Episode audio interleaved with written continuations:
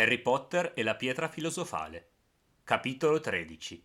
Nicolas Flamel.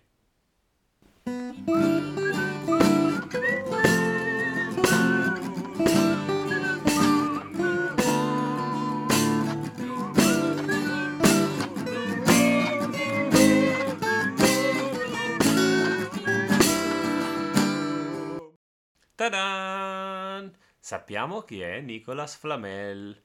Sì, lo sappiamo nel senso lo sanno i personaggi. In realtà la Rowling ce l'aveva nascosto in bella vista nel testo. Quanti di voi se ne erano accorti? Io no, sinceramente. La prima volta che ho letto il libro, per quanto possa ricordare, non pensavo, ehi, stolti, lo sapete chi è Flamel?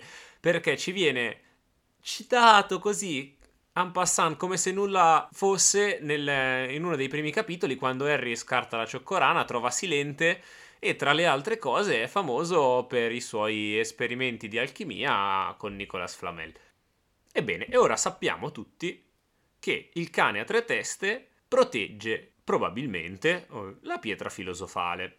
Chi aveva già letto i libri e quindi ascolta gli episodi finanche alla lezione della professoressa Kuman sa già chi è Flamel nella realtà babbana perché è esistito davvero. Chi per caso non avesse letto i libri e quindi non si ascolta la Kuman, nel capitolo 11, il Quidditch, nell'angolo della professoressa Kuman parliamo di Nicolas Flamel perché viene nominato in quel capitolo per la prima volta. In ogni caso, ancora una volta a proposito di Quidditch, a farla da padrone nella narrazione è proprio il Quidditch. Questa volta il problema del Quidditch non è più, ok, non è più la prima partita, quindi va bene, però Piton sceglie di diventare, cioè di fare l'arbitro di Quidditch. Come mai? Beh, tutti pensano che sia per sfavorire Grifondoro, ovviamente. Solamente i, nostri tre amigos sanno la verità, ovvero che Piton è lì per fare del male a Harry. Infatti io vorrei sottolineare la mitomania eh, di Ron e Hermione che se vanno allo stadio di Quidditch con le bacchette pensando che se se Piton vuole fare del male a Harry davanti a tutti loro gli, da lontanissimo gli possono fare l'incantesimo lo chiamano l'incantesimo della pastoia in che senso? anche qui ecco abbiamo un altro momento in cui la Rowling ci ha citato un, incante- una, un qualcosa, in questo caso l'incantesimo della pastoia o la maledizione delle pastoie in base alla traduzione, e poi la si rinomina eh, per usarla. Noi abbiamo già visto i suoi effetti su Neville, quindi non ci domandiamo chissà che incantesimo sarà. Ecco, vorrei fare una riflessione appunto su quello che accade sugli spalti. Cioè, la partita è noiosa, Harry fa il figo, prende il boccino dopo 5 minuti e finisce. È finito! Campioni del mondo! Campioni del mondo! Però è importante il, lo scontro, diciamo, che avviene tra Malfoy, Tiger e Goyle e Ron e Neville che non è uno scontro tra ragazzini che si azzuffano, ma è proprio una vera e propria lotta di classe. Ovviamente questa è la mia interpretazione, eh. Se avete opinioni differenti sono aperto assolutamente ad ascoltarle e anzi mi interessa molto. Malfoy non è cattivo perché è un serpeverde, Tiger e Goyle non sono cattivi perché sono serpeverde. Questo lo ripeterò all'infinito. Non è una condizione necessaria per essere serpeverde essere cattivi. Loro sono, serpe, cioè, sono cattivi perché sono snob privilegiati, abituati ad avere tutto, a considerare gli altri inferiori. E poi sono finiti a serpeverde, ma non è il contrario. Sembrano sfumature, ma è importante. Ci sono i serpeverde buoni, ci sono i serpeverde che hanno le caratteristiche della casa per cui sono finiti a serpeverde, ma tra queste caratteristiche non c'è la cattiveria. Questo è per fare un ragionamento un po' più ampio. Nel libro, e i pochi serpeverde che conosciamo sono cattivi, ma questo è perché a un bambino di 11 anni, cioè un bambino in generale, io mi focalizzo sul fatto che chi legge il libro deve avere la stessa età di Harry, ma in generale è così, lo vediamo con gli occhi di Harry, quindi un bambino di 11 anni vede molto il mondo bianco o nero. Quindi c'è il bene, c'è il male, non ci può, cioè fa fatica a vedere le sfumature uno dei pregi di, della saga intera sarà quella invece di poi far vedere le sfumature.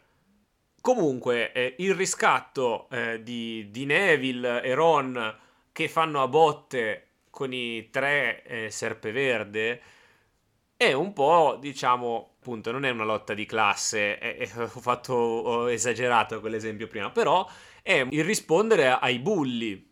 In questo caso i bulli sono rappresentati da Malfoy e i suoi due sgherri, mentre eh, Ron e Neville eh, sono le vittime, vengono presi in giro con argomentazioni basate sulla realtà ma abbastanza stupide come possono essere l'intelligenza e i soldi, e, perché questi sono assolutamente solo le uniche argomentazioni che userà Malfoy eh, per tutti i libri, il fatto che Ron è povero e Neville è stupido, punto, non, non, ev- non evolve questa cosa, questo è tipico del, del cattivo che fa cose stupide però sa ferirci per questo.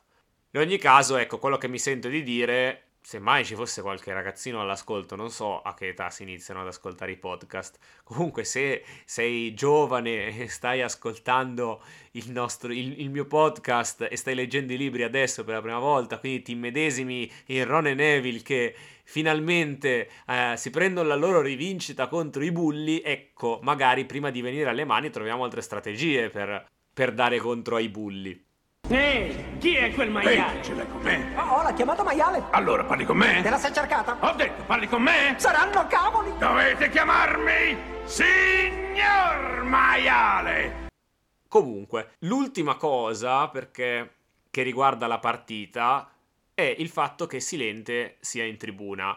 Tutti eh, tirano un sospiro di sollievo, chi pensa, ok, con Silente non potrà fare troppo il, la persona parziale Piton, e Harry che tira un sospiro di sollievo che pensa se c'è Silente non proverà ad uccidermi.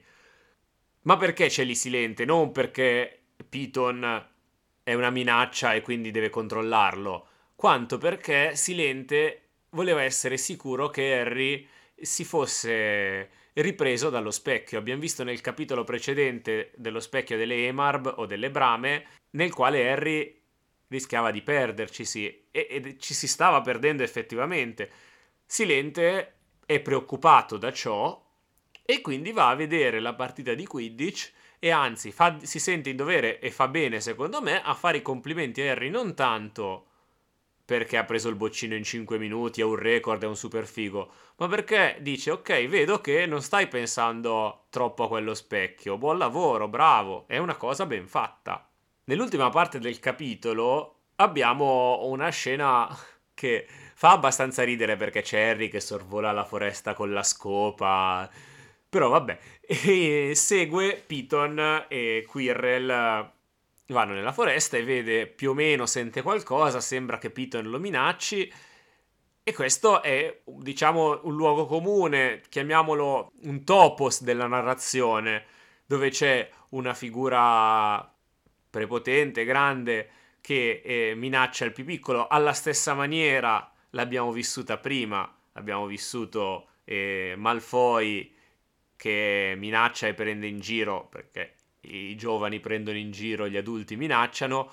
E qui alla stessa maniera ci sembra che Piton fa, minacci eh, Raptor. E cosa che trovo abbastanza surreale è che dice coi tuoi abracadabra da quattro soldi, come per dire sei un mago mediocre in originale e dice con i tuoi Hocus Pocus da quattro soldi. Comunque, sentire un mago che cita un termine che usano i babbani per indicare la magia, quella che loro pensano sia magia, in realtà sono parole a caso, boh, rompe un po' la quarta parete, diciamo.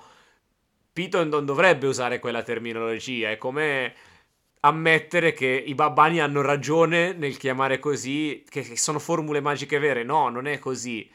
È un, probabilmente usato come termine dispregiativo anche tra i maghi dire non ci capisci come cioè fai magia che potrebbe fare un babbano ovvero non, non fai magia.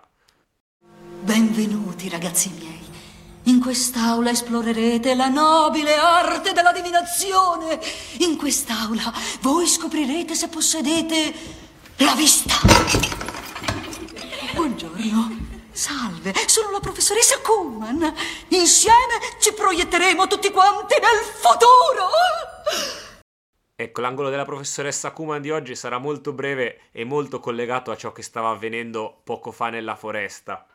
nel senso che Harry dice che eh, incontrava Piton ovunque, gli sembrava che fosse più cattivo, metti che aveva capito che noi sapevamo, che, cioè che Harry sospettasse, e si chiede se Piton non sapesse leggere nel pensiero. Per citare le parole dello stesso Piton, solamente un babbano parlerebbe di lettura del pensiero, la mente non è un libro aperto che io posso leggere. Ovviamente perché Piton è un legilimens e un occlumante abbastanza capace. Cosa sono la leg- legilimanzia e l'occlumanzia? Sono la capacità di capire e carpire i pensieri di un'altra persona, la legimanzia, e l'occlumanzia invece è la capacità di chiudere la propria mente agli influssi esterni e Piton è molto capace in ciò. Ovviamente noi sappiamo che Piton non stava usando i suoi poteri magici su Harry perché sappiamo anche che quando una mente viene invasa da un'altra persona la mente invasa lo sente, sente del male, come se ti piantassero dei coltelli nel petto praticamente. Però c'è da dire che Harry non aveva tutti i torti. Probabilmente la Rowling, forse, dico forse, già qualcosa si immaginava di questi concetti di lettura del pensiero un po' più complesse, quindi magari l'ha voluto inserire così. Ora voi mi leggerete nel pensiero, anzi sarete abili legilimens e saprete cosa sto per dire. Ovvero che anche per oggi da Morpheus e dal Ghirigoro è tutto. Ci vediamo settimana prossima, perché anche qui non so se avete notato, sto iniziando a pubblicare sempre il sabato, più o meno per darmi una, una continuità. Così so che il sabato esce la puntata e spero lo sappiate anche voi, fedeli ascoltatori. Comunque ci vediamo settimana prossima, seguite eh, la nostra pagina social su Instagram, il Ghirigoro Podcast, se eh, volete scoprire approfondimenti, se volete scriverci, eccetera. E noi ci rivediamo qui, sempre al Ghirigoro.